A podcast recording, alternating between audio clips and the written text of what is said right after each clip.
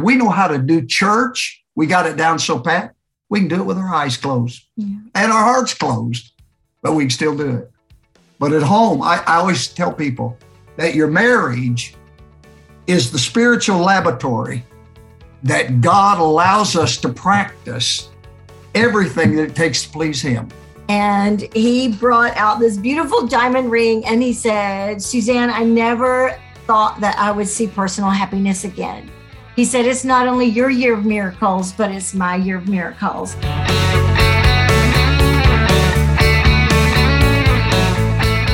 Hello, folks. You know, um, love is in the air. Almost, almost Valentine's Day, and uh, we have really one of the most incredible love stories you're ever going to hear. I'm not overselling this. These are two of the most fantastic people that I've ever known in my life, known them for a couple decades now. Uh, pastors Ron and Suzanne Cox out of Central Alabama, and uh, just just amazing to speak to them. in fact, I'm not going to do much small talk um, you know, before I introduce them because uh, we talk about you know their incredible story um, of, of, of finding each other after going through a lot of trauma. Each of them, you know, uh, Suzanne, uh, drug and alcohol addiction, and and almost uh, being kidnapped in India and uh, then Ron taking care of an invalid wife for for decades uh, while he led a church. And so, despite with all that happening, they found each other. So we're going to hear from them uh, t- from the horse's mouth about how that all happened, how God made that happen also ask them about how they use humor and excitement to talk about jesus and also you know fitness an important part of their lives as well uh, and uh, family and they have a ministry uh, they now lead now that they're no longer senior pastors of a church called legacy of purpose. Uh, also going to talk about uh, their book it's kind of the, their story. It's called call it incredible the ron and suzanne cox story. So make sure to go read that. I read it years ago Call it incredible, and it truly is. In fact, one of the things that Ron says in our discussion that you're going to hear in just a few minutes, he talks about you know the empty spaces in our life, and uh, talks about how in those blank spaces when uh, we run out of you know being able to figure it out and uh, we, we just run out of energy and just uh, hope perhaps that's when some amazing things can happen that god can really do that. And uh, speaking of god i get texts from god you can say uh, every tuesday and uh, this kind of fit along with those those empty spaces that uh, Pastor Ron talks about. Um, you know, it's it's a this is the qu- quote. This is the text I got from this company. I'll tell you about in just a second. It says, "In the darkness now, know that I give you light. In the quiet and in the noise, in the confusion and in the empty space." Let me hold you. Now, if you want to sign up for these messages like I do, my wife and I and our daughter, it's called Flag Messages. Flagmessage.io is the website. It's a personal prophetic jumpstart to your week, a text of love and hope that comes out once a week just to help you to listen and get and tune in with, with God's voice, encouragement in these trying times. Uh, it's run by Gaither Ministries, a Christian nonprofit by a couple in San Francisco. So let me uh, introduce you to our guests so we can get into this amazing conversation. Again, I talked to them for more than an hour, and I promise you it's riveting. You really want to stick around and listen to this and kind of absorb in uh, just their, their amazing, incredible lives and how God has used them in powerful ways. Suzanne is an ordained minister in the Assemblies of God. She has served as general presbyter for the Southeast Regional as well as the National Women in Leadership Committee for the Assemblies of God. So, she, like I said, you know, she had this, you know, years of addiction to drugs and alcohol. She had a miraculous salvation at age 31, radically transformed her life and serving God. She was a missionary to Sri Lanka and India with Teen Challenge and uh, so she talks about uh, that ministry over there and, and how that eventually led her to Pastor Ron Cox, who is an alumnus of Southeastern University. He spent nearly 45 years as a senior pastor, most recently serving Kingwood Church in suburban Birmingham, Alabama, where he was there for more about 35 years and uh, dealt with a lot of personal adversities, including his first wife, Glenda, with Hodgkin's chorea disease, Huntington's disease, as it's known as well, a very debilitating, um, devastating devastating disease. Uh, and he continued ministering through all that, both his daughters also getting that disease. And so he has a really a heart for missions. And currently, uh, the two of them minister in churches and marriage encounters and conferences, leadership seminars, and uh, women's conferences all around the, the country through uh, something they founded, a ministry called Legacy of Purpose. So they have these unique testimonies and they really uh, kind of show God's faithfulness and His grace. And uh, hopefully, will some, something that will inspire you. And again, I'd, I'd highly recommend you go out and read their book, Call It Incredible, the Ron and Suzanne Cox story. And, uh, you know, it's it talks about uh, their born again experiences, but also uh, just, you know, their, their experiences of coming out of the pit and going to the mountaintop. Uh, we all, you know, we all want that to happen for us as well. And speaking of mountains, you know, they they also do a lot of um, you know fitness elements as well. I know uh, Suzanne, Pastor Suzanne, does a lot of you know does some marathons and trail running. In fact, Pastor Ron walked with her 250 miles uh, during uh, more than 50 days of COVID quarantine. So we're going to talk about that and how they're using runs as well to help Project Rescue to help fight human trafficking in places like India. So uh, you know, enjoy enjoy this faith and uh, fitness as well conversation with Pastors Ron and Suzanne Cox. Really a truly amazing couple.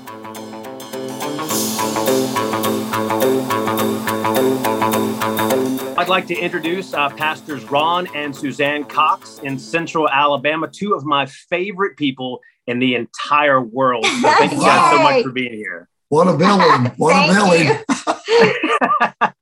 Go down from here yeah. you guys are up on the mountaintop for me, so I, I really appreciate oh, it. I know, well, you I know we've, uh, we've talked about getting together for a while and, and talking, and, and uh, figured it's appropriate Valentine's Day to, you know, we're going to talk about. Uh, you guys have been through some really, really difficult times personally, whether it comes to you know drug and alcohol addiction, taking care of an an invalid wife for for decades and and uh, kind of going through a lot of stuff. And and we're going to talk about fitness a little bit as well but i wanted to start off with your love story. Obviously you guys are both in love with god but also yes. in love with each other in love with each other as well. So uh, suzanne i know you were in your 30s when kind of this happened.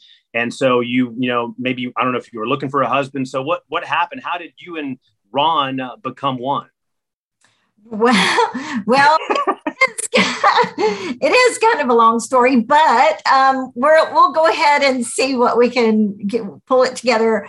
But, uh, you know, I had been raised in a very dysfunctional family and um, my dad had been an alcoholic our whole life and so my mom was raising three kids and um, after they divorced, we moved to Birmingham from a very small town in Alabama into Birmingham, which was the um, just loaded with older kids. And I started getting in trouble very early. Went to my first drug treatment center at 13.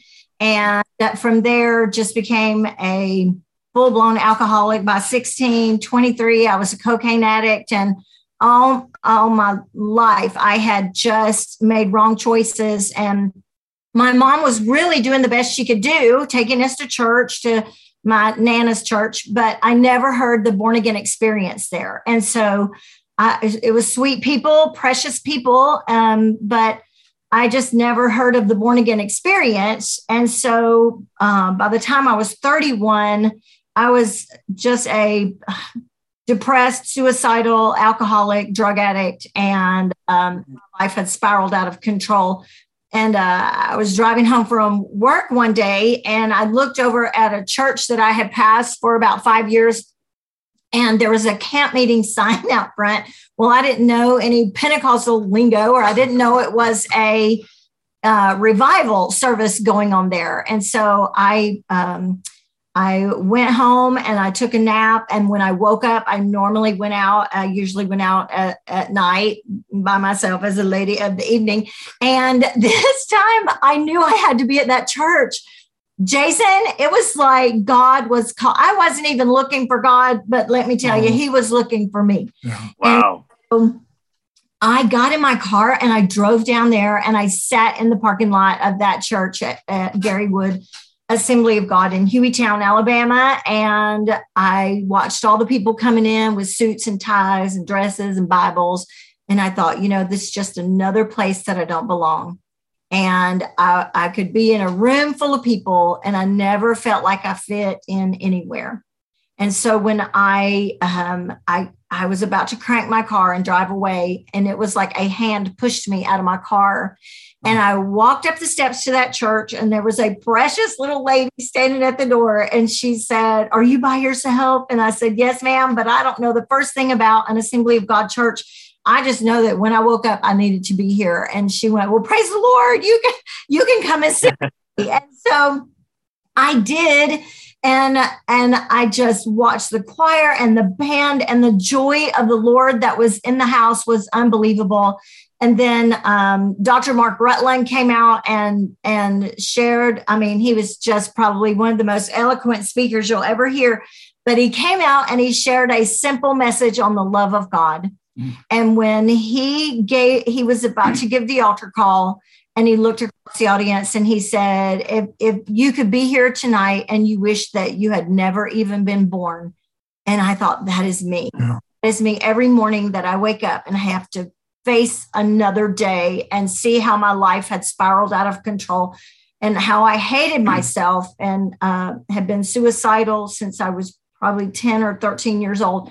And um, he said you could wish that you had never been born but i'm here to tell you you can be born again you can start your life over and it doesn't matter yeah. where uh, you've been you can be washed clean by the blood of jesus and you can stand before a holy god as if you had never sinned. And Jason, I had tears streaming down my face and oh. I mm-hmm. thought how how can I have never heard this message? And I'm 31 years old and I was raised in church most of my life. And so um, he said, if, if you want to pray a simple prayer, like I prayed to get born again, he said, bow your heads. And when he was about to give the altar call, my legs jumped up. I ran to the front. I had never seen an altar call in my yeah. life. And I knelt down and I said, God, if this is real, I want it. I want to change. I want to be free. I want a new beginning. And that night on September 14, 1993, I became a new creation in Christ Jesus. Woo! And Hallelujah. And, and, and, amen. Yeah, the old yeah. Yes, the old had passed and the new had come.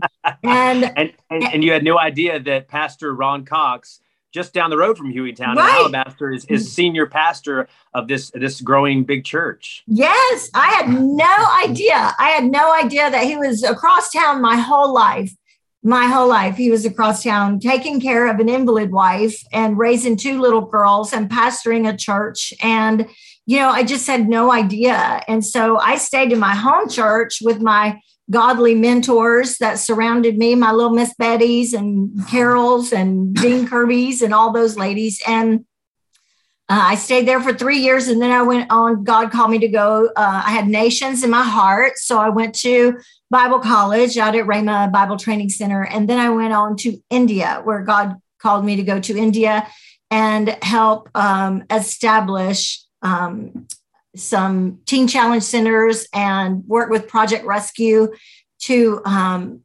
rescue the girls from the brothels of India. And so that was that was really um, my heart was to give back what God had actually done in my life. He could change lives forever. And so um, so that's that's where i went to india to work and uh, and help rescue the girls. And you're you're you know ministering to these girls in india. Were you thinking about like hey you know i would i would like to have a husband? I mean was that was that even kind of in your mind or? Oh yes. That was definitely in my mind but the lord had told me um you know as i as I waited on the Lord and I would spend my Saturday nights with with the Holy Spirit. My date night with the Holy That's Ghost what is what. I called it. and um, and God spoke to me. He said, Suzanne, if you will wait on me, and in Proverbs 31, 23, it says, Her husband is respected at the city gate where he takes his seat among the elders of the land. And he said, If you'll wait on me, I'll bring you a husband that'll see you as the treasure that I see you as and you will come alongside him and you will help him fulfill his destiny. And so that was 1993. And uh, so I waited and I waited, and I waited, and I never got married from my home church. And then I went to Rhema, and I thought, well, surely I'll meet my husband at Rhema Bridal Training Center. and, and, uh, and so it was like I was invisible. And then God called me to go to India where I wore the, you know, the garments and the saris and the head coverings. And I said, God, there's nobody even going to know there's a girl under here. you know, how am I supposed to ever get married if nobody can even see me? But it was like I was hidden, you know, it was like he was he was putting me um in in a place of refuge until it was time and he was growing me up you know? I mean i was really i was on the fast track of, of uh, learning to live for god and hmm. obey god and follow him and and establish the fruit of the spirit in my life. And because um, i didn't even when i got saved i didn't even know how to love myself much less love a husband.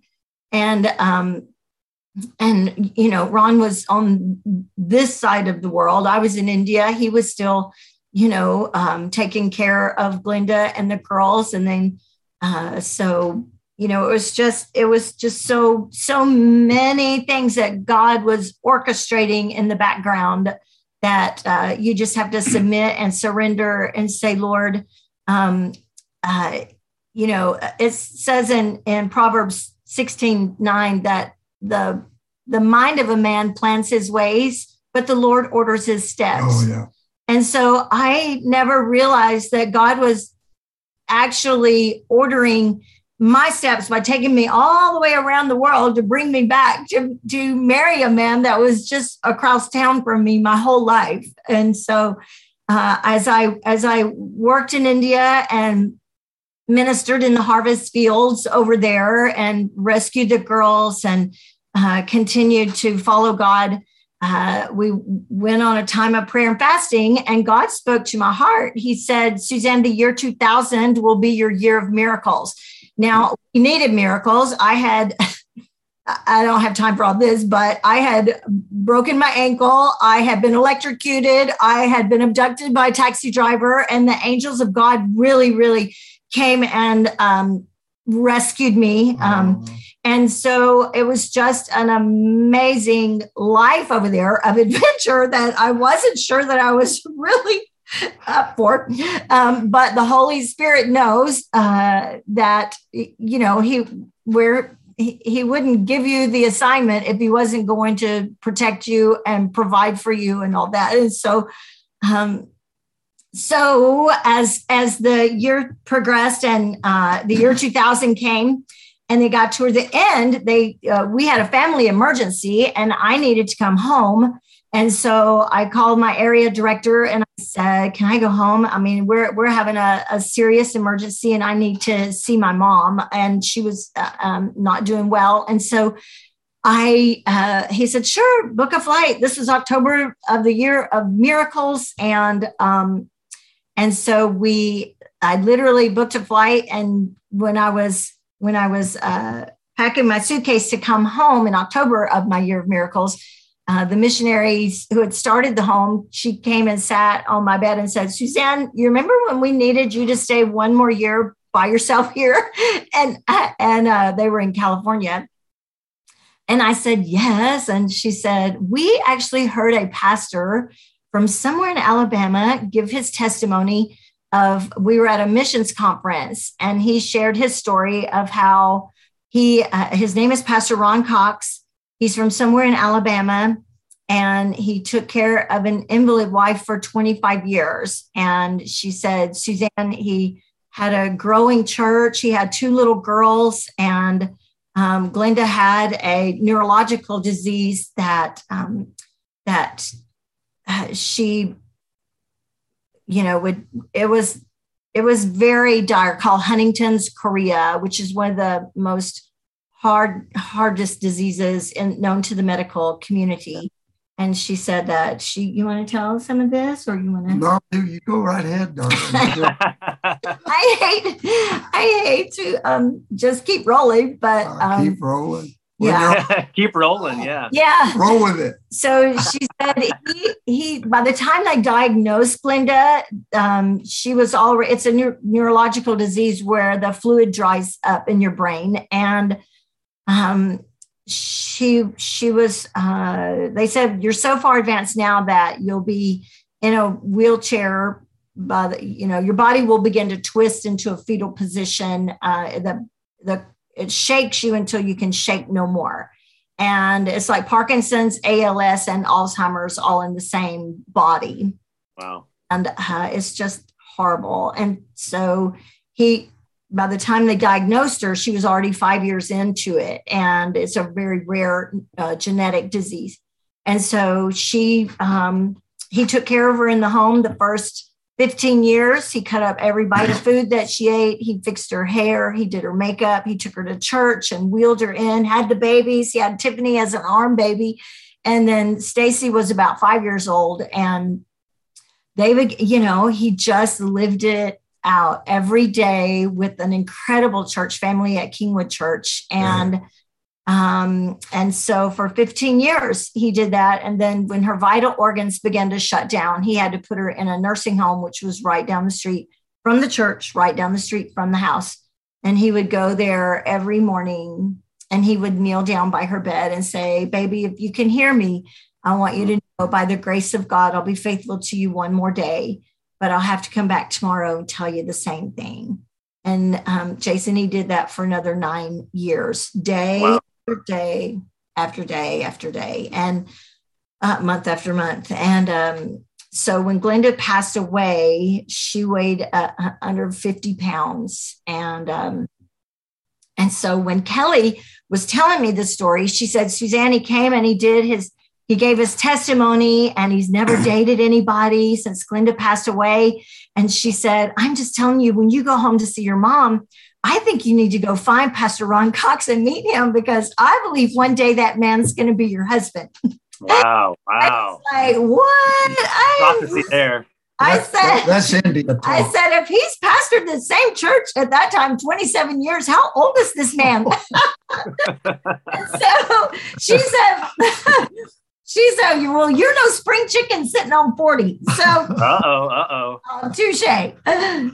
So, um, so I, so I said, "Well, I'm not going to meet Pastor Ron Cox while I'm in Alabama. I'm going home to see my mom, and I'm coming back here. These are my girls, and this is my home, and this is what yeah. I do and love." And so, uh, so when, um, so if God wants it to happen, He's going to make it happen, right?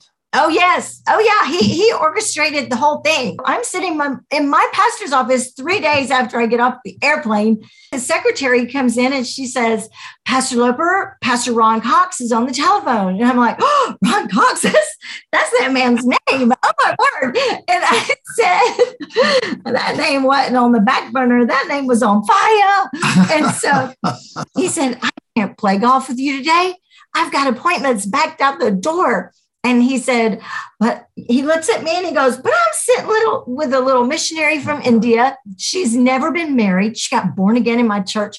And she would probably love to play golf with you today. Now he didn't know anything about this. So I'm like, I don't even play golf. And he's thinking missionary from India, never been married, must be looking like Mother Teresa. Pastor Ron, I want you to pick it up from there. So how how do you guys meet? Is it on the golf course or is it at a conference? no, I don't think we would have connected out on the golf course. Do you? No, you wouldn't have found me on a golf course. yeah, well, she, I, I, knew nothing about that.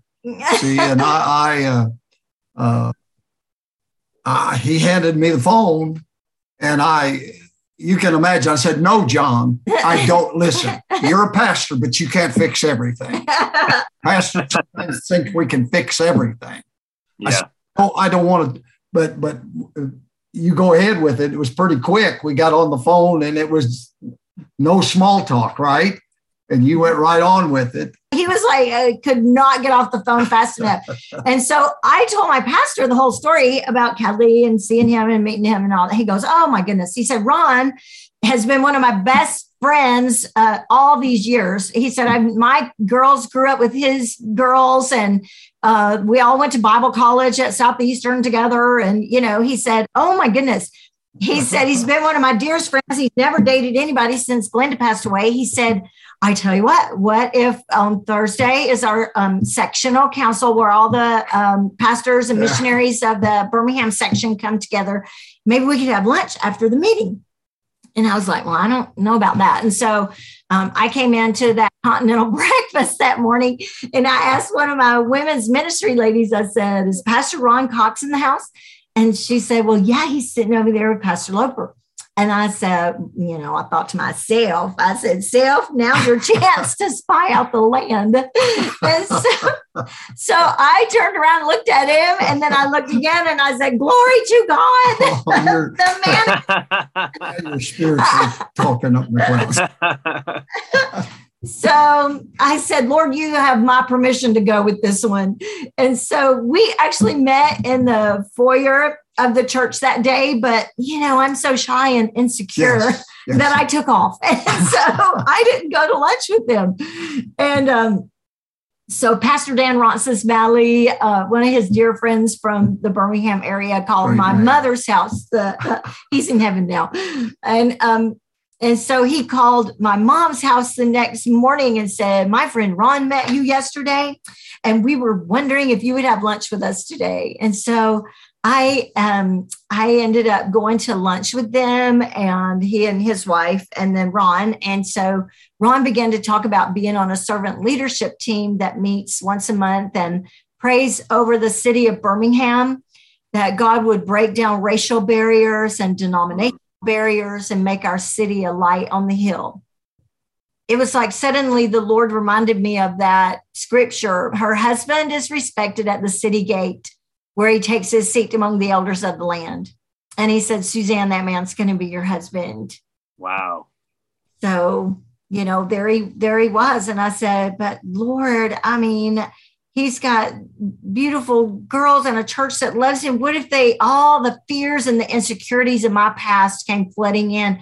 What if they find out who I really was? What if there's skeletons in my closet that and all the what ifs and all the fears and um it was like the Holy Spirit just brushed that uh, away and said, Suzanne, this is not about your works. This is about my grace.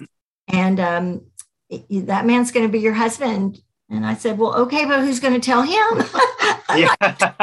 and speaking of that, you say I'm, a, I'm a nonprofit organization. She's a nonprofit organization. But how, how, I mean, is this a, does this happen pretty quick in terms of you guys getting yes. engaged? Ron, tell me about how you uh, wrote, uh, picked, uh, swept her off of her feet, I guess. well, I, I, will be honest with you that uh, that's one of those things that wasn't really uh, uh, trying to get a hold of ground and make things happen. It was like God just took it, didn't he? He did, and he made it happen. Yeah. It was not even any. Uh, uh, it, it, it's it's it's strange, uh, Jason. Sometimes we look at life and things are not going well.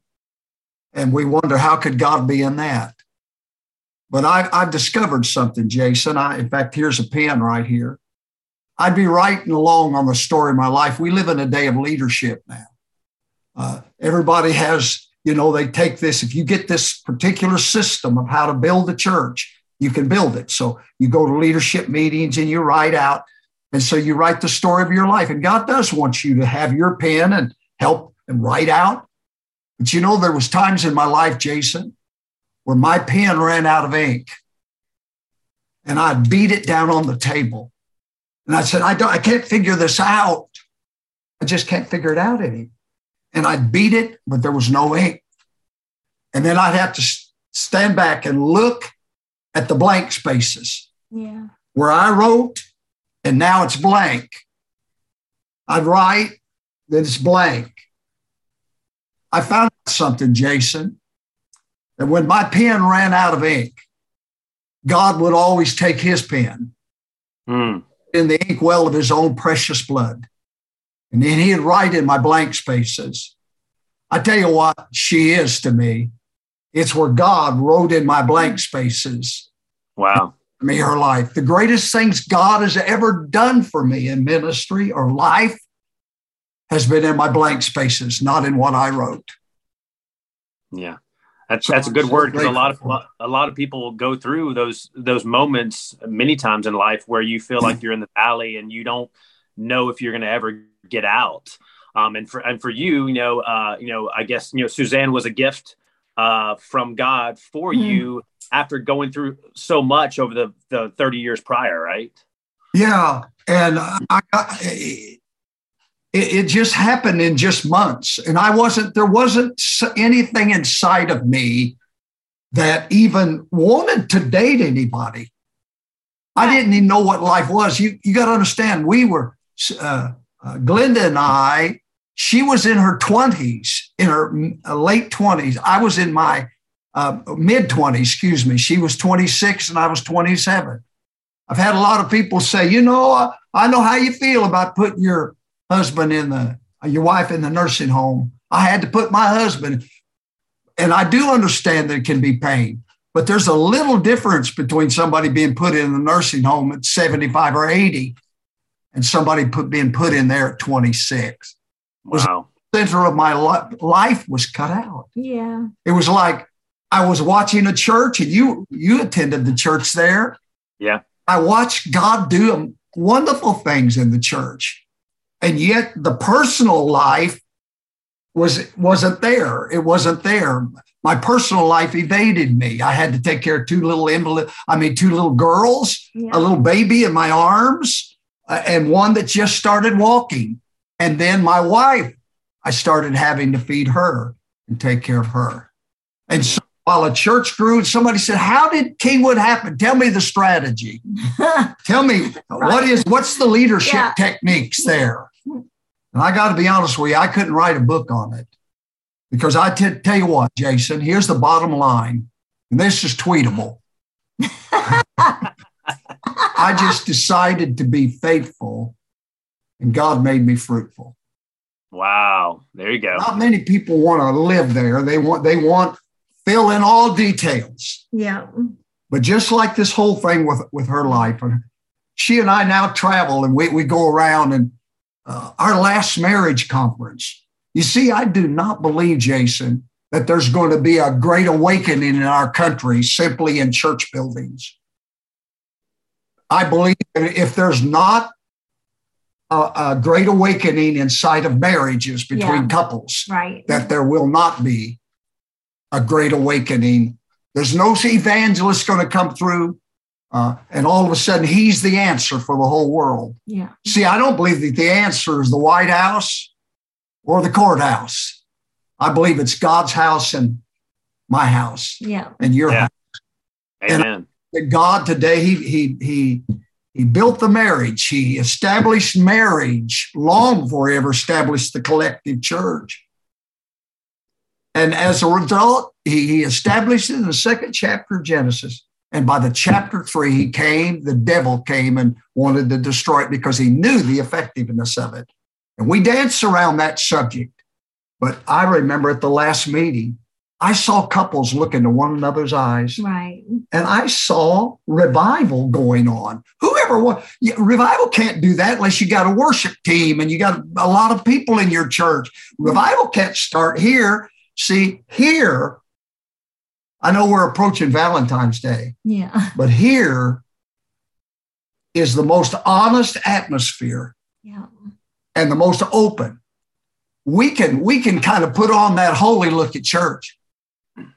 There's lots of people there. We know how to do church. We got it down so pat. We can do it with our eyes closed yeah. and our hearts closed, but we can still do it.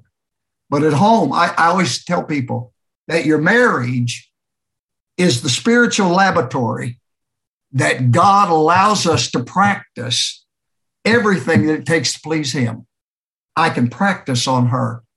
Yeah. I can practice the fruit of the spirit, love, joy, peace, kindness, yeah. faithfulness. Right. All of those things I can practice on her. And she knows, she as she looks in my eyes now, she knows who I am. Yeah. Yeah. We all know. And that's the place. Sometimes we're we're we're we're, we're looking for a change in our country from other areas. So no, I, I didn't like I, I didn't like what I what I went through. I, I know uh, just recently, uh, yesterday, in fact, we went to see my oldest daughter.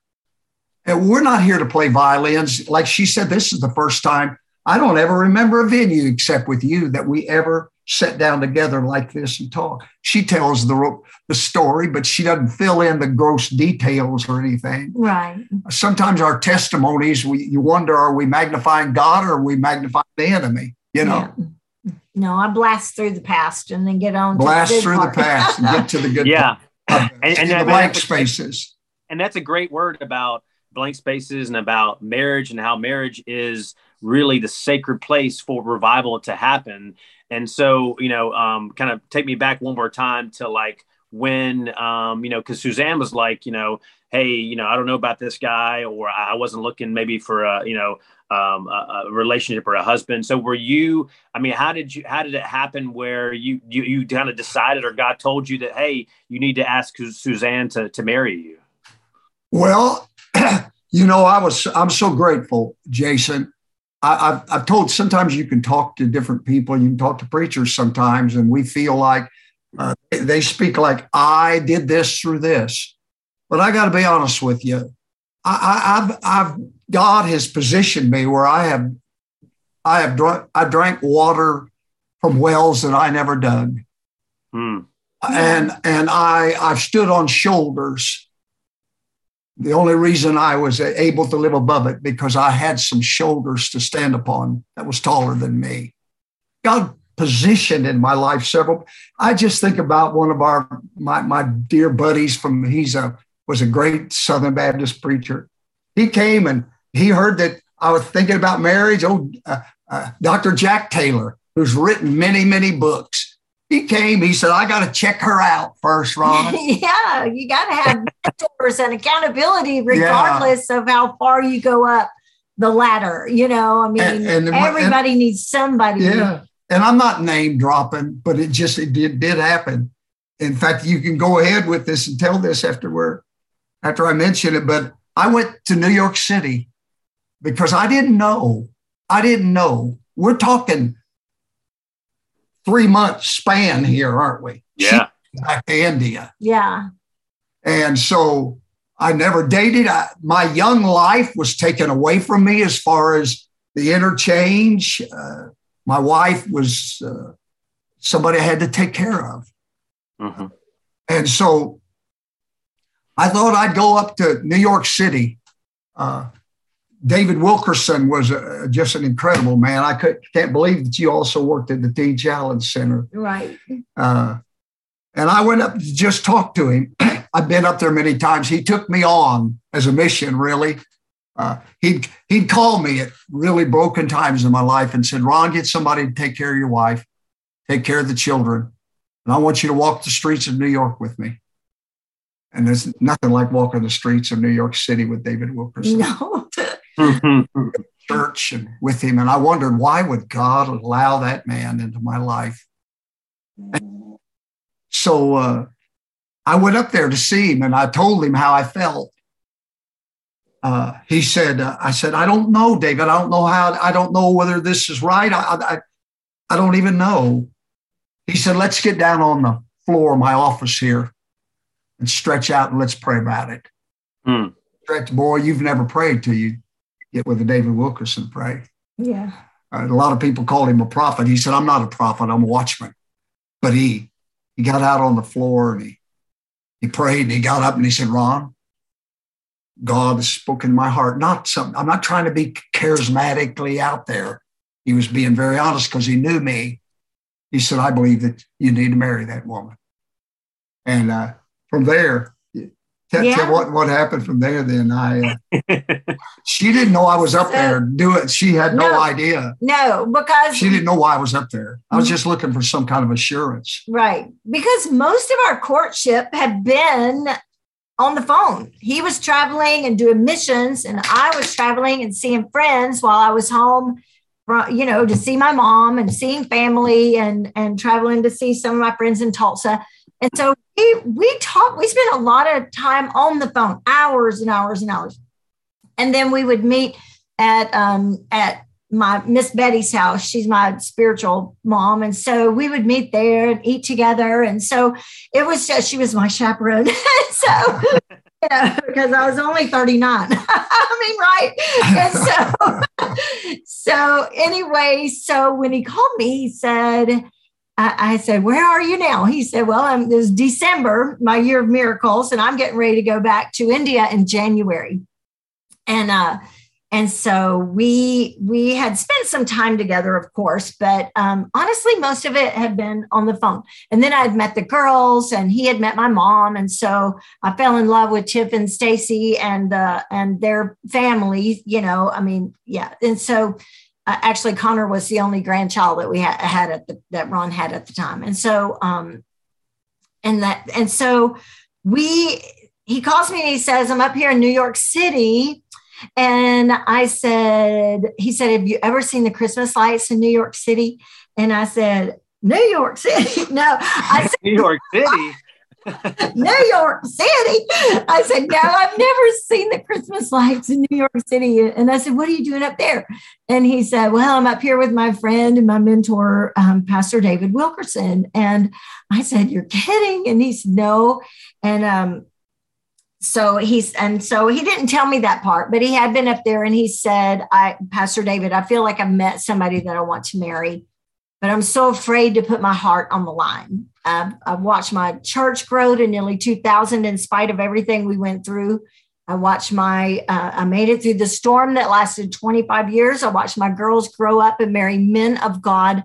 But personal happiness has always seemed to elude me. And he said you know and so he so pastor david said let's stretch out on the carpet see what god says. And he sat up and he said ron you marry her. God is going to give you back everything that the cankerworm and the palmer worm and the locust has eaten. God is going to give you back every sunset that you missed and and and every candlelight dinner that you missed all those years. And he said ron you marry her. God's god's going to give it back to you. And he said you bring her up here. I want to meet her and I said, I don't want to meet the prophet. you know, I just, knew. So um, anyway, he said, well, he said, I I said, besides that, I can't go out of town with a single pastor. You know, I'm a missionary of integrity.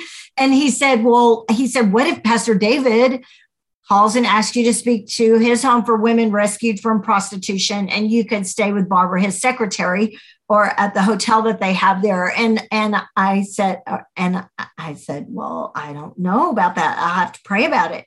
And so i said amen. Send me a ticket.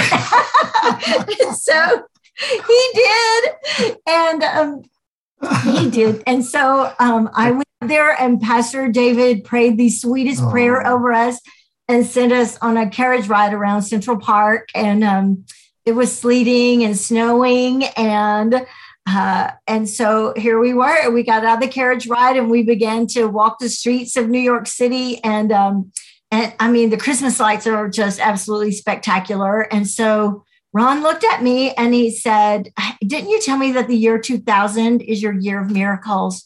And I, yes, that's what God spoke to my heart at the beginning of the year. And um, here it was, December. My year of miracles was almost up. And he said, Didn't you tell me that Miracle on 34th Street is your favorite Christmas movie? And I said, Oh my word, I watch it in 120 degree weather in India. I love Miracle on 34th Street. And he said, Well, I want you to look up. And so when I looked up, I was looking, we were standing in front of Macy's on 34th Street and Broadway. And he brought out this beautiful diamond ring and he said, Suzanne, I never thought that I would see personal happiness again. He said, It's not only your year of miracles, but it's my year of miracles. Will you marry me and be my wife and the first lady of Kingwood Church? And I was crying so hard. And so I said, Yes, yes, I will marry you. Yes, yes, yes. And so he said, I want you to, it's Mission Sunday. I want you to take the missions window and I want you to just have the service and tell, tell your story and I said, "Oh dear, not my story. Let me tell somebody else's story. your your people have walked through the valley with you for 27 years." And he said, "That's right. They'll stand on the mountaintop with me too." He said, "You watch. You just tell your story." And so um, all the kids had come in for this, and they knew um, nothing about they, it. The church people, the mm. people didn't, but the family did. Uh, yeah, Tiffany and Stacy, Jeremy, Jay, yeah. And so um, they were all there on the front row. And uh, June, his incredible secretary of 35 years, you know, 30 something years. And um, so when I got up there to tell my story, I was so afraid, you know, I mean, all the, the insecurities of the past, all, you know, the enemy never rolls out the red carpet for you and says, go ahead, just live your life for God. You know, he'll always try to bring your past back up to you, but God will never do that. He puts no. it in the sea of forgetfulness. And God said, Suzanne, you're you're nothing but a trophy of my grace you stand there and you tell your story mm-hmm. and and the lord told me he said if you'll allow your pain to become your platform oh, wow. god use i'll use you for the proclamation of the gospel to bring people out of wow. darkness and so i stood there and i told my story and ron came up beside me and he said kingwood church we give and we give to missions it's the lifeblood of our church we have built churches and Bible colleges across the world. And he said, And today I am here to tell you God is giving us back a missionary, and she's going to be my wife and the first lady of Kingwood Church. And they stood to their feet and clapped for 20 minutes. wow. It was a celebration. It was a yeah. celebration. And on February 17th of the year 2001, the women's ministry of Kingwood Church gave us the most beautiful wedding you've ever seen in your life. And um, I came down the center aisle wearing a white dress because Isaiah 61 says, The Lord gives beauty for ashes. He gives the oil of joy for mourning and the garment of praise for the spirit of heaviness. And He is the God of new beginnings. Amen. Yeah. And, and about to celebrate 21 years of marriage. I mean, this has been uh, to celebrate continues. Yes, yes, yes, yes. Years. 21 years. And it's just as fresh today yes, it is. as it ever has. And that's that's the truth. And a lot of a lot of couples say, no, that can't be. I I, I promise you, Jason, it's it's uh I still see that as an incredible, incredible miracle. You see, if one can put a thousand to flight, see, you're not capable, whatever, what thousand what, whatever needs to be put to flight. Yeah a thousand to flight. Boy, me and Jesus, a thousand to flight. I've got that kind of uh, power through him. Yeah. But the Bible says that when you're married, I put you together, two can put 10,000 to flight. A multiplication takes place inside a marriage. Yeah. And uh, so I am so, so grateful, and I, we appreciate you allowing us to share close to Valentine's Day. We here. do. Yeah.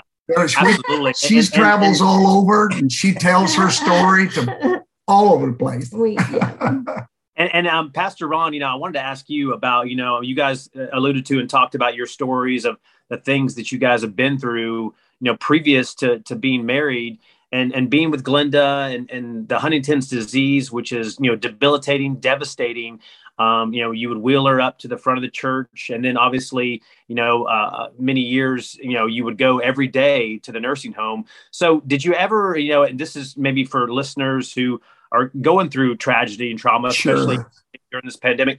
Do you did you ever like you know a lot of times during that difficult time did you ask God why and like like why me and why do I have to go through this you know and and uh, like that maybe felt like God had forsaken you? Uh, Jason, let me share with you something. First of all, I'm going to tell you about you. I'm so proud of you. I haven't seen you in a long time, man. You're doing podcast and and uh, have you ever heard preachers that they look like that they love crowds but hated people? Have you ever listen? I don't, I don't want. I don't care to hear preachers like that. No. I I I I just believe that people is our, our interest, not crowds, whether it's a small church or a large church. There's no g- biblical grounds and because a guy pastors a small church that he's doing less for God than somebody who pastors a big church. There's right. Biblical grounds on that. But Jason, I tell you what, like I told you earlier, I decided to be faithful and God made me fruitful. But let me just ask you something today. If life were an audio recording. You're a you're a man that loves recordings and you're on the news and all of that. if life were an audio recording, what would it sound? Like? I'm, I'm not talking about just for Christians or the greatest Christian or the or the one who feels like he's not a Christian or the lost. Life, life in general. What would it sound like if life were an audio recording? Have you ever ridden? I know you have with your kids a roller coaster Yeah. Roller coaster, hadn't you? Okay. Yeah. Well, you you participate with me. Say there's the first sound of life is this. Click, click, click, click, click.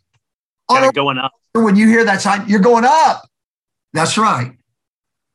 That's because life is clicking. You get to the top. Now you're at the top. The breezes are blowing, everything's fine. It's all honey, no bees, no working, all ease. And you know what God should do for us? Then all of a sudden you get to the top. Now you're at the top, Jason. Now which way are you going? I'm uh, going down fast. Okay, here's the second sound of life. Click. First one is click, click, ah, click, click, ah, click, click, ah. That's how I've lived my life, and that's how everybody lives it. But God is God, whether life is clicking or you're screaming. He's God through it all. And so he's he's helped me. I used to go to the nursing home and I she was in a coma, and I'd ask her, I'd say, Can you can you hear me? If you can hear me, I want to I want to sing a song to you. And now back in those days, you know, I used to uh, we I, my age were in the old Elvis days, and I'd sing "Love Me Tender, Love Me True, Take Me in Your Arms." Oh, my darling, I love you. And aren't, aren't I a great singer, Jason? You are. and I always will. You know what? I didn't know that. But I found out that you're never more watched in life, Jason, than when you're being shaken. The greatest effect, I don't, nobody wants to be shaken. I'd rather go through all clickings. But you get you get too many clickings going on, and you're going to live beyond people and never love or reach to anybody else. More people fail God in their strengths than they ever do in their weaknesses. Yeah. So uh, I would sing. I went to, to tell you the truth. My uh, we're going to get to that. Uh, a few years ago, you were in my life when this happened. Boy, I'm so glad you came into my life. happened. I tell you, it's one thing to go through a struggle and it affected you. Uh, you got two children. I'll never forget, it was Christmas Eve. My daughter, my youngest daughter, who could sing. Oh my goodness, she could sing the roof off of a church building beautiful, love God, loves God, had three little babies. They brought us over to her house. And she said, Daddy, we want to tell you something. We just found out. I have my mother's disease. Hmm. Now, Jason, I thought all of that screaming was now over with.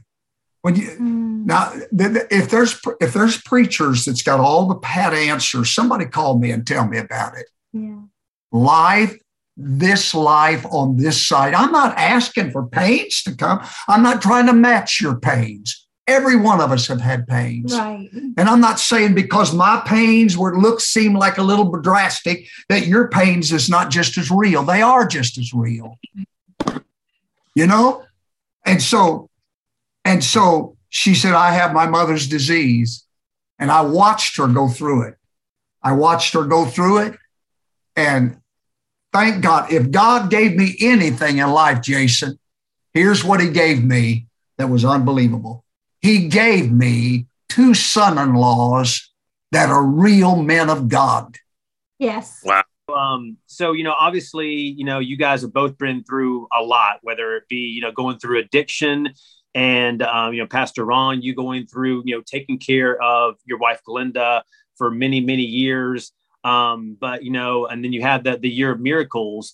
Um, but d- despite all that you've been through, you know, that God has brought you through, you know, I know what I love the most about both of you. One of the things I love about y'all is that you use um, excitement, and you can hear that in your voices on this podcast, and uh-huh. humor and just love um, about Jesus. Um, you know, so how do you, you know, despite all that you've been through uh, you know what's the importance of having that that joy for life and joy for for jesus yeah well jason you know I wrote something down here that uh, the degree to which I allowed God to change me was the degree that God worked through me to help change others. And as a result, that produced inside of me a stability and a peace. People don't do very well when it's all internalized in themselves. Yeah. If they just care, I'm not saying uh, you need to blab everything that's going on inside of you, but you must share. You must share with others. I found my answer literally in getting outside of myself and getting inside of other people. That's true. Yeah. So so that's kind of uh, what what I uh, what I've done, and God has helped me. Uh, and I'm so so grateful for it. And we're so grateful just to be on your, your podcast. and, and, and, and, and you guys are you guys are a hoot together. And you know, and just like you, Pastor Ron, you know, Pastor Suzanne, you when you guys get on stage and when you're talking at a conference or a church, you just have you just exude, you know, exude like just just so excited and energetic. I mean, is that something that's just part of your personalities or? Well, I it is a part of my personality, I guess. No doubt. People think that I'm the extrovert. And I said, Oh, you wait till you meet my husband. I'm actually the introvert. I'm actually trapped. I'm actually trapped in this body. Yes, yes. If you could listen real close, you'd hear me beating on my rib cage wanting out. but uh, you know what? A sense of humor is good and and uh, and I, am grateful for that. Yeah. And now joy, it's uh, there's times that you need to weep, and I've done a lot of it, but I did it basically with me and God alone, and uh, uh, so I love what she said earlier about let your pains become the platform that you stand upon yeah. proclamation and so I, am grateful for, for, that. So uh, inside of my own heart, God has just uh, blessed me. I, I, I remember the other day, I ask every day, God, give us give us divine appointments. I believe this is a divine appointment being with you today. Right. And um, whatever means it uses. And the other day, I I was down at McDonald's, and I, I don't do like you know you can go where in your town to the McDonald's or Jack's or something early in the morning. Who are you going to find there? A bunch of old guys, right? and be sitting around talking. And I, I was sitting over by myself and I saw these old guys talking and I thought, oh, you know. So uh, one guy, I was walking out and a, another guy was walking in and said, hey, I know you. I want you to come over and sit with us for a while. And so he he got me and he trapped me and I began to begin to sit and talk with those guys. And I, I talked a little bit about life. And one of the stories that I mentioned, Jason, when I was a little inner city welfare kid, my dad, I never saw my father until later on in ministry. He was a World War One veteran, and he had been wounded, and he uh, uh, they call it shell shock back in those days, and he lost his mind, and he became very dangerous. And so I we lived. Mom lived on welfare with all of us kids there in the inner city of Indianapolis. And I'll never forget my uh, a young man was taking in some laundry inside of a laundromat, and I was standing over by a uh, the fountain down in Fountain Square, Indianapolis. And he hollered, said, "Hey!" I said, "What?" He said, uh, "Could you help me carry in some of these baskets of clothes?" I said, "Sure." I went over he told me he was a who he was, and he said, "I'm a youth pastor." I said, "I don't even know what that is, man. I, I don't go to church. I don't even know what that. What do you mean by, by that?" He said, "Well, on 13th and Alabama Street, we have a church. Isn't that something that I've done all my ministry in Alabama, and I got born again on Alabama Street in Indianapolis." Wow! I just thought of that. But anyway, so so I said, "I can't go to church." A church. I heard about church, but look at these clothes. You can't go to church in clothes like this. He said, "Would you would you go to church?" I said, "Yeah, I'll go sometime with you." and I just to get him off my back, you know. So my mom let him in those row houses where we lived. And I was sleeping on Sunday morning and I heard somebody shake me, felt somebody shaking me. And it was, I, I opened my eyes and it was that youth pastor. And he had a brand new shirt and a pair of pants. And he said, You told me he's going to church with me. Yeah. How I looked at that. I never seen any brand new shirt like that. Mhm. And I said, okay, I'll go. Well, as a result, of course, I was on down there, not very far from that, was I born again. What would have happened had somebody not cared beyond the normal, Yeah. cared beyond the routine, just passing by one another? And I'll never forget my, uh, and I was down at McDonald's sharing a story, and my pastor called me uh, his young Timothy. When I went and left, I never preached in my life. I saw him. He was in this suit, and I love that suit. It was so sharp. He was my size, really. He was a small guy. And I said, Oh, if I had a suit like that, one day I'm going to preach and I'm going to wear a suit like that. Well, when I was going off down Southeastern College, he, pulled, he came out, he invited me over to his home, and he came out with that suit in his hand. It was like, who was it? It was Elijah and Elisha. Like he gave me his mantle. Yeah. And he said, I want you to preach. I want you to preach in that suit, the first church that you go to. My first sermon was my tryout church, first ser- church that I tried out for. And I wore my pastor's suit. And they voted me in 100%. So and then, sweet. then I went back. Jason, here's the story that changed this man's life. Sometimes our stories, that's what you do, is about story. right. the power we overcome by the blood of the lamb and the word of our testimony isn't it unbelievable that that would be put in the same category the blood of the lamb and what that blood did in my life has power to change others yeah. oh Yeah. and so he said uh, uh, my pastor uh, on his 40th anniversary i was preaching he was about to retire 40 years in that church great church and while I was preaching as a young man, an old man stepped out in the aisle. Now, I was in the middle of preaching and he began to cry, Jason. He cried so hard. And I preach loud. I tell people I'm not, I'm not a very good preacher, but I'm fun to watch. you do you do move around Preachers, a lot. preachers today aren't, aren't a lot of fun to watch.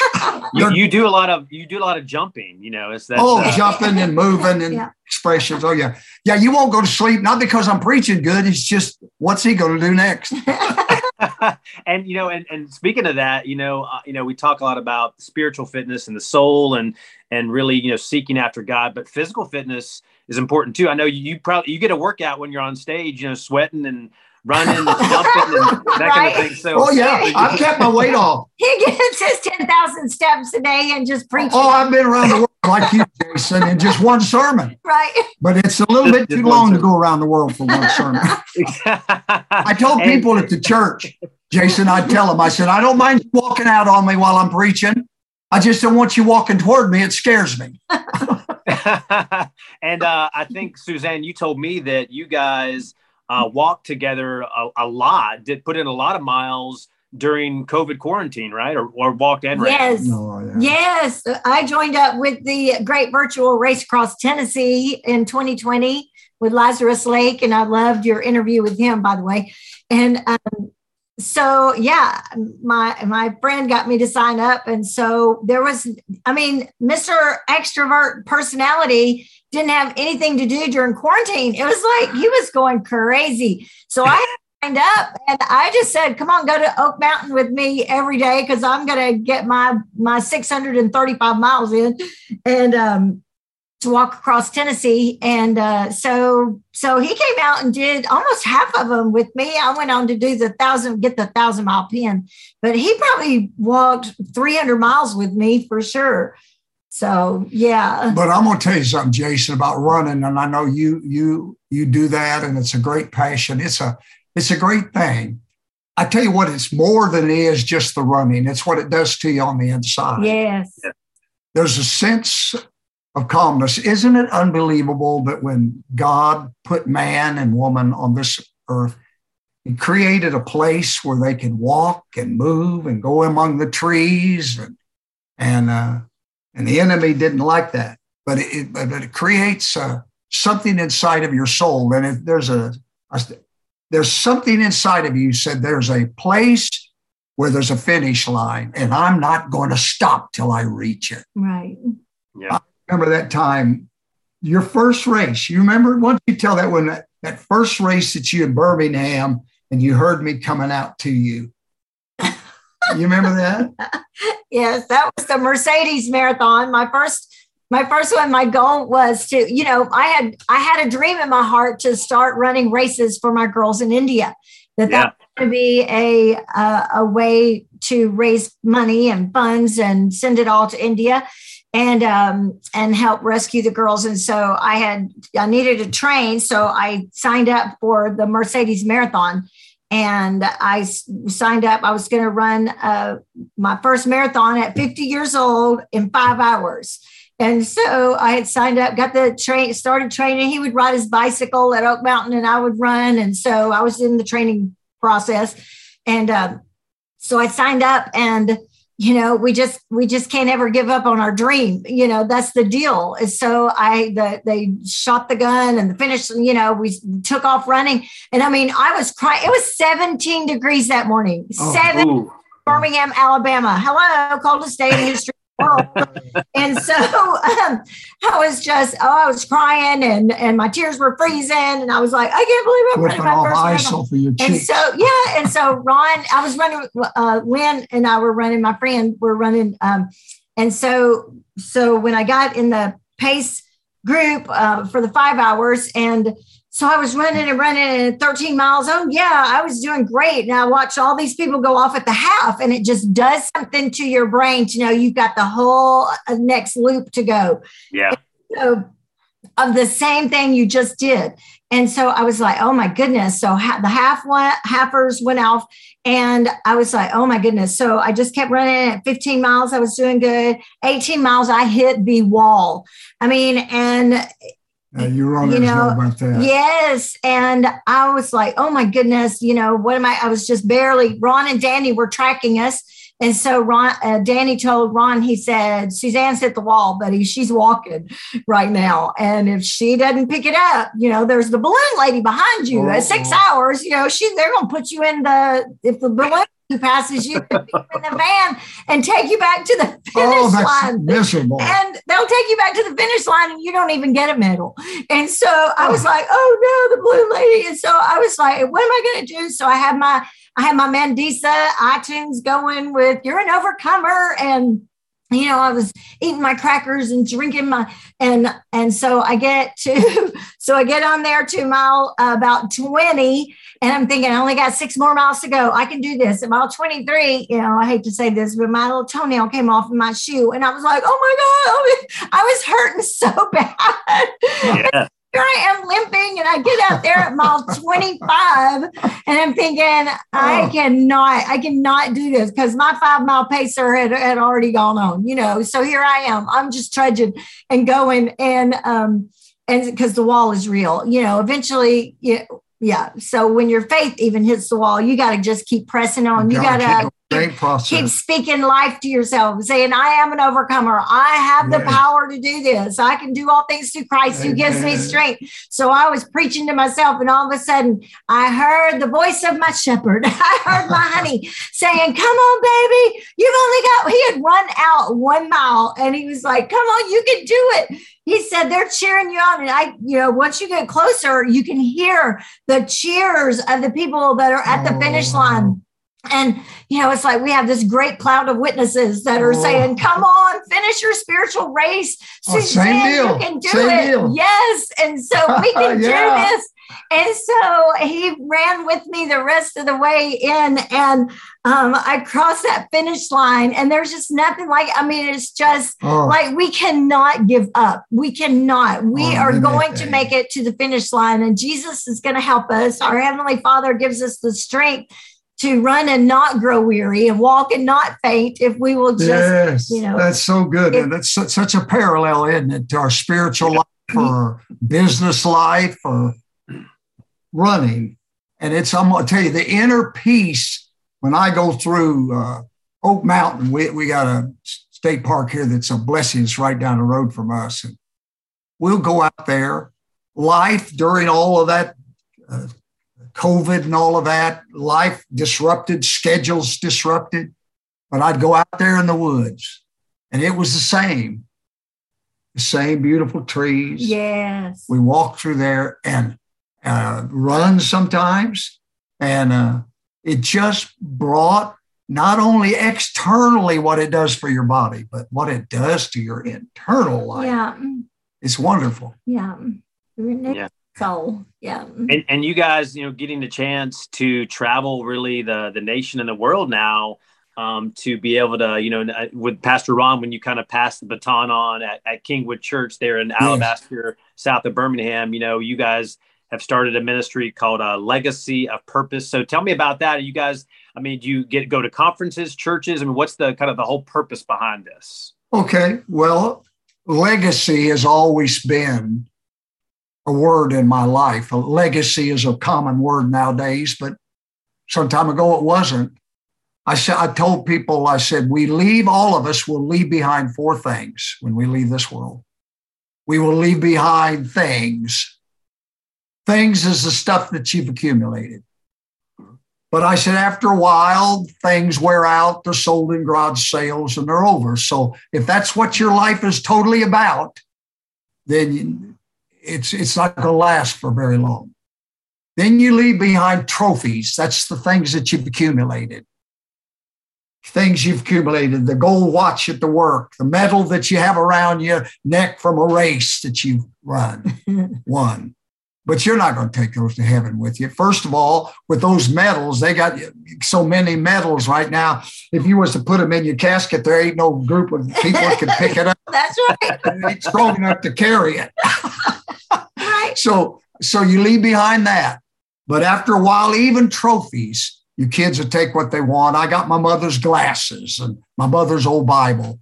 But after a while, a couple generations, nobody wants that. I I remember uh, I do illustrated sermons, and I did a sermon on uh, uh, on uh, July the fourth, or uh, maybe a patriotic day, and I went down to an Army Navy surplus store, and I looked around to see if I could get any props to help me out in my sermon. And I looked in an old dusty case and blew it off. And a guy came over and I saw some medals. I said, what, what, What's that medal right there? Oh, he said, Oh, let me get it. Pulled it out of the case in the back darkness of that uh, Navy surplus store. Oh, he said, That's a. Uh, that's a, a, a, Purple Heart. Purple Heart. Mm-hmm. I said, okay. I looked and saw a name on it. And I thought, I wonder how such a trophy as that hmm. could end up in a case mm-hmm. with a man's name on who literally was wounded or died or some kind of you don't get purple hearts for anything. Yeah. After the family years had gone by they released it.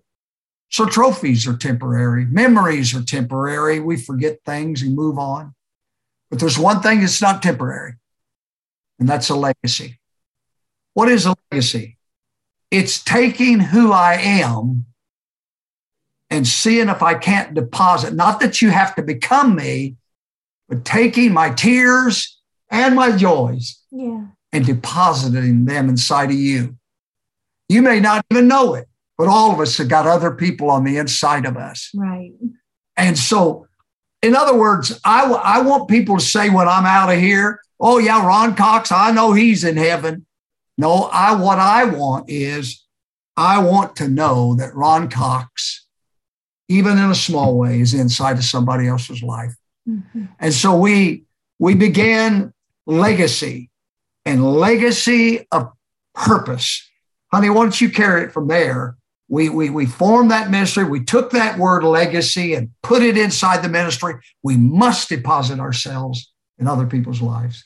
Right and we do have a purpose. God has called each one of us to a to a plan and a purpose, and then when we unite with someone else, then we have the strength together and then we bring other people on board with us. I mean, I I didn't realize the purpose that God had for me would be to work with girls in India, but and I heard um, Brother David Grant stand on a platform one day oh. in a oh. camp meeting service and say, My heart's desire is to see 1 million daughters of India at the marriage supper of the Lamb. Wow.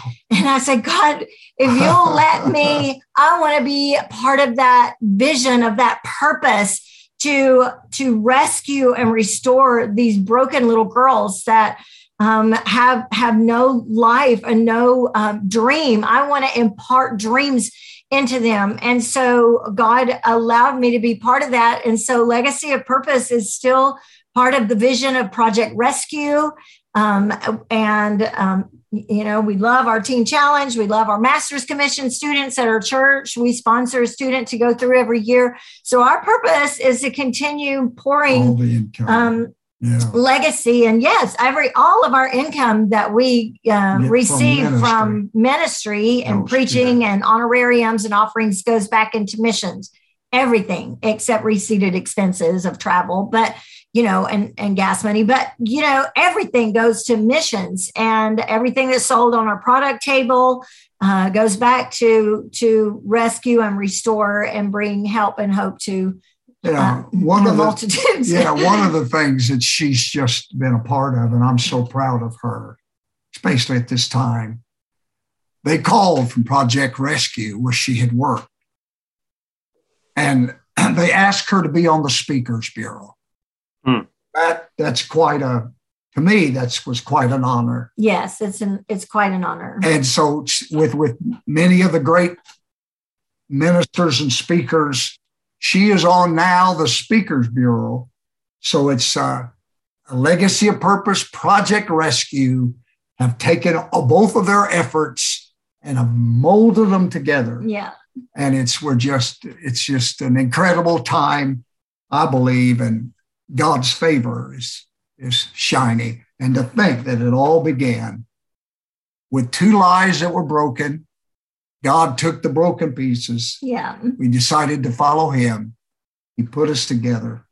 And I'm so grateful for it, Jason. Yeah, yeah, I'm, I'm grateful for you guys, and and uh, any kind of. I, I, know you talked about Run for Freedom for this cause as well. Do you guys have any of those things coming up, or any any events coming up that people can partner with you for? Or um, we we actually do uh, well through Project Rescue has um, they have organized runs and things that we do, but also with um, the Real Freedom races with my friend Michelle Christensen. She um, sponsors a run every year, and uh, she's just an amazing joy. And we have had people from across the country that have joined. And sometimes when I go in, they'll have an organized race and I will speak on a Friday night, and then we'll run either a 5K. Michelle says in uh, Wisconsin, the whole town comes out. It is absolutely amazing. And people will walk it. One lady did the 5K with a walker. I mean, she said, I am so determined that I am going to be freedom. part of this run and these real freedom races, breaking the chains of human trafficking, because actually there are 27 million victims of modern day slavery in the world today. 27 million.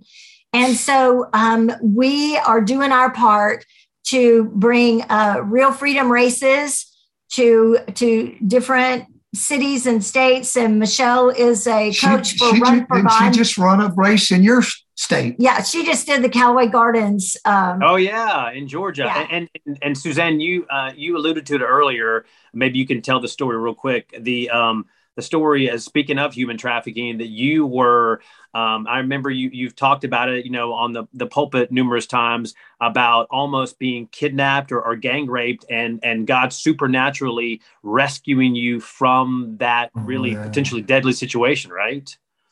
Yes he did. Yes he did. I was actually about to um, I was I was in the mountains of India praying about whether to stay that that second year when the missionaries called and asked me to stay another year. I I was I was exhausted. I mean, I was literally um, I had signed up for one year, and um, and then I wasn't sure what I was going to do after that. But uh, it was a very difficult year. You I mean, lived with the it was. I lived home. with the girls in the home, and uh, as we were launching the um, the the uh, Project Rescue Homes back then, and so. Um, you know after the first year i was ready to come back to the states because it was it's very difficult living in india. Culture shock. I mean you know it's 120 degrees by seven o'clock in the morning. I lived in a village of a million people with open sewage running through the streets. And i mean it was just a hard life. And then the girls are so very broken and um, you know you're trying to love them and restore them in their brokenness and they have night terrors. I mean, they have the stories are just horrendous. And uh, so I had 15 girls. And uh, so I had gone to the mountain. They had asked me to stay one more year. And I said, I really, no, I just don't think so. and uh, they said, Will you pray about it? And I'm like. Oh, no, don't ask me to pray I about hate it. it when people ask me to do that. I know how God thinks. I know him. And so I said, he, no. So anyway, so so I went to the mountains of, of India and at the border of Nepal. And he said, yes, Suzanne, I want you to stay one more year. And so um, so I, what do you say when the master says stay? Uh, you say yes, sir, and because we're from the south, we say yes, sir. And so um, so I got on the Shatabdi Express, which is a train that runs from the border of Nepal into New Delhi, into the train station.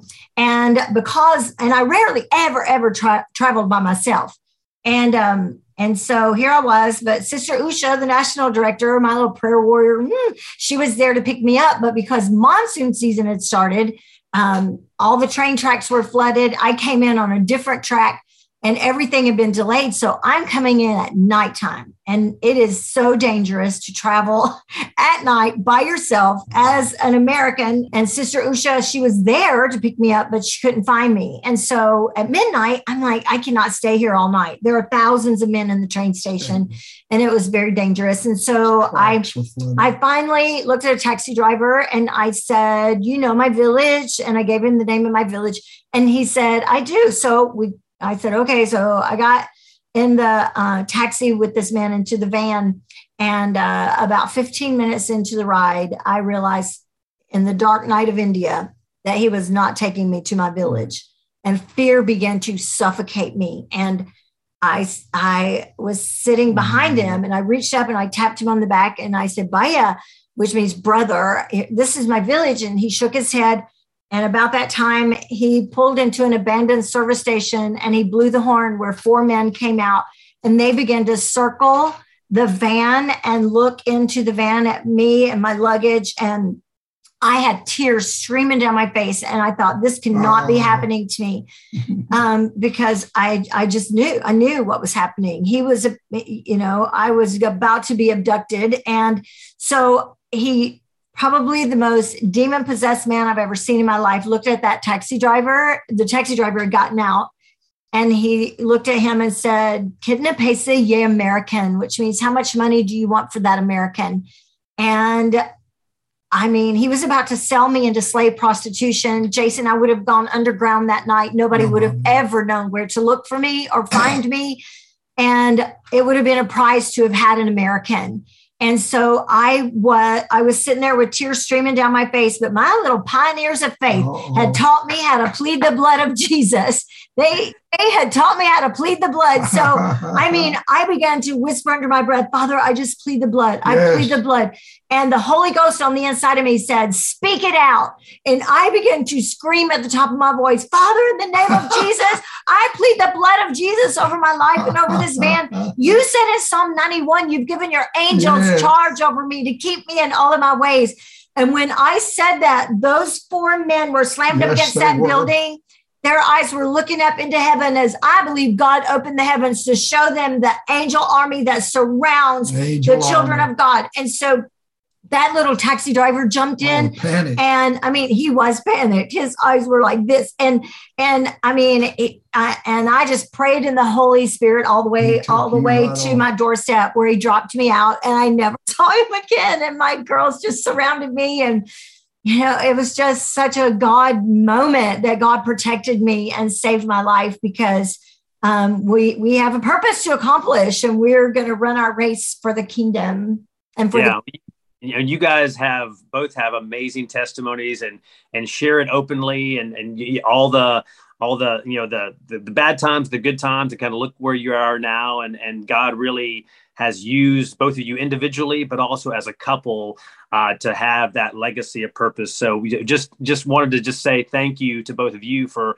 all that you've done, and uh, you know you'll the rewards in heaven are, are coming. You know, but but you you still got quite a few li- you know, years to live still. By the way, happy belated birthday, Suzanne! You're thank in you a, in, a, in a new in a new decade now, right? Yes. Yes, in the new decade. oh, I'm glad for that. and uh, I, I, I usually close the podcast with prayer. So, Pastor Ron, I would love for you to uh, to kind of uh, close us in prayer. That that would be uh, tremendous. Oh, Jason, I'll be glad to do that. Heavenly Father, I look at Jason today. I thank you for him, his wife, his children. Thank you for a man. I thank you for churchmen, men that work out in the marketplace have a desire to please and serve God and get the true message of real freedom out to others. I pray that you'll touch his daughter. I pray that you'll touch them, his children, and his wife today. Minister to the, his church and his pastor and their family.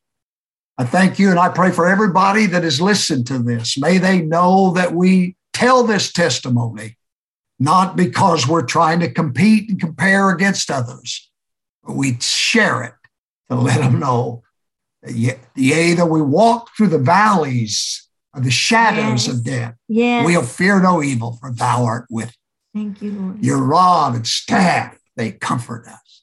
You prepare, even in the midst of our valleys, tables that are spread in the midst of the enemy yes. that wants to destroy us. I pray that wherever this podcast goes, that somebody's life today will be lifted up and encouraged. Yes. Let your presence break the yoke, the chains of bondage that are around people's lives. In these very difficult, stress filled days, yes. speak peace that passes all understanding into the hearts of those that are listening. Yes. In Jesus' name we pray. Amen. Amen. Yeah, thank you so much, and definitely continuing to pray for for you guys and and your ministry and your family as well. I know you know losing you know with both of your daughters getting the same disease as Glenda and losing precious Tiffany, and then and now you know with going through what you're going through with Stacy. Our prayers, our deep prayers, are with you guys. I know that that God sustains you through your you know strength and peace and rest and and even and enjoy and joy in the midst of all this. Right. Jason, it's been an honor, buddy. Sometimes yeah. I want to see you in person. Yeah. A lot of the younger generation thinks, thinks this is fellowship. Exactly. Yeah, it's fellowship. I can't stand it. He wants to squeeze your face. I want to grab your face. I want to yeah. hug your neck. I know. Right? I appreciate it. Well, maybe, maybe we'll think see that we'll, this we'll is fellowship, huh? We'll see you at a race sometime, maybe something like that, or, or somewhere. Yes, we love you. Love you guys. Thanks. Bye-bye. Okay. Bye bye, buddy. Really a joy to talk to them. Looking forward to seeing them in person since that was uh, via Zoom. Uh, Pastor Ron and Suzanne Cox, and she talked about learning to live for God and how that was really the the key and the focus for her uh, while she was waiting on a husband, and uh, God kind of giving her that time uh, to to do that before uh, they met uh, 20 years ago. Suzanne dealing with a lot of fear and what ifs about her troubled past. We all have those things that kind of are baggage and, and kind of uh, sitting out there. And then Pastor Ron talking about the amazing things that happen in those blank spaces, like we talked about. He also said, you know, something he said was tweetable. I just decided to be faithful, and God made me fruitful. That church that I attended, Kingwood Church in Birmingham was about 1,500 strong uh, every Sunday, and uh, you know considered sort of a mega church there in Central Alabama. He also says something really important, especially as we approach Valentine's Day. He says, Your marriage is the spiritual laboratory that God allows us to practice everything it takes to please Him. So the marriage is such a crucial part um, of just making things work in society and life in the church and when we when we deal with crisis as we seem to be dealing with on, unfortunately on a regular basis across our nation and now on to uh, the uh, final segments of this podcast. And uh, sometimes I do food for thought. Today I'm doing "Stuck in My Head," where we uh, you get to listen to me sing a little bit. Uh, this is a a love song uh, dedicated to my wife, but also you know it's you know not just Valentine's Day, but we should um, show God's love throughout, not just to our spouse or our loved ones or family, but to just everyone around us, showing that true love. And also a parting gift from the Bible.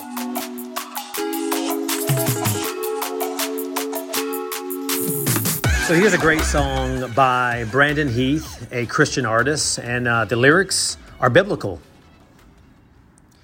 Love is not proud. Love does not boast. Love, after all, matters the most. Love does not run. Love does not hide. Love does not keep locked inside. Love is the river that flows through Love never fails you. So uh, God says to make a joyful noise. So there you go. There was mine, at least for uh, as we go into Valentine's Day, and that's uh, dedicated to my wife, Shanna Dennis. Uh, I work on a daily basis to try to show love, and, some, and fail probably on a regular basis as well. So I uh, hope you uh, you know look to God for what true love is. And speaking of that, our parting gift. Um, comes from the good word, the Bible. 1 John 3, it says, We know what real love is because Jesus gave up his life for us.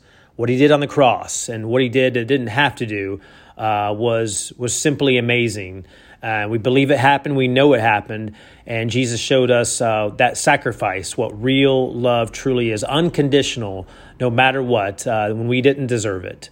Um, and we thank him for that. Uh, Pastor Ron gave us a, uh, a final prayer, and uh, we thank him for that. Uh, really um, great to, to, to you know talk to Ron and Suzanne, uh, friends of mine who have just done incredible things for the kingdom of God here on earth. And again, I, I, can't recommend enough you that try to find their book on you know through Amazon or anywhere online. It's called "Call It Incredible: The Ron and Suzanne Cox Story." From uh, uh, years ago, um, written by Mark Sims, who did a great job with uh, telling their story. And uh, their story continues, and so does yours as well. Uh, so we appreciate you uh, spending some time with us, more than a, about an hour and a half for this episode, our longest one yet, as we're on episode 98 of the Run the Race podcast. Make sure to subscribe to it uh, Spotify, Google Play, Stitcher, SoundCloud. You can go to WTVM.com slash podcast. Listen to any of the previous episodes. Lots of folks talking about faith and fitness, um, stories like Ron and Suzanne's.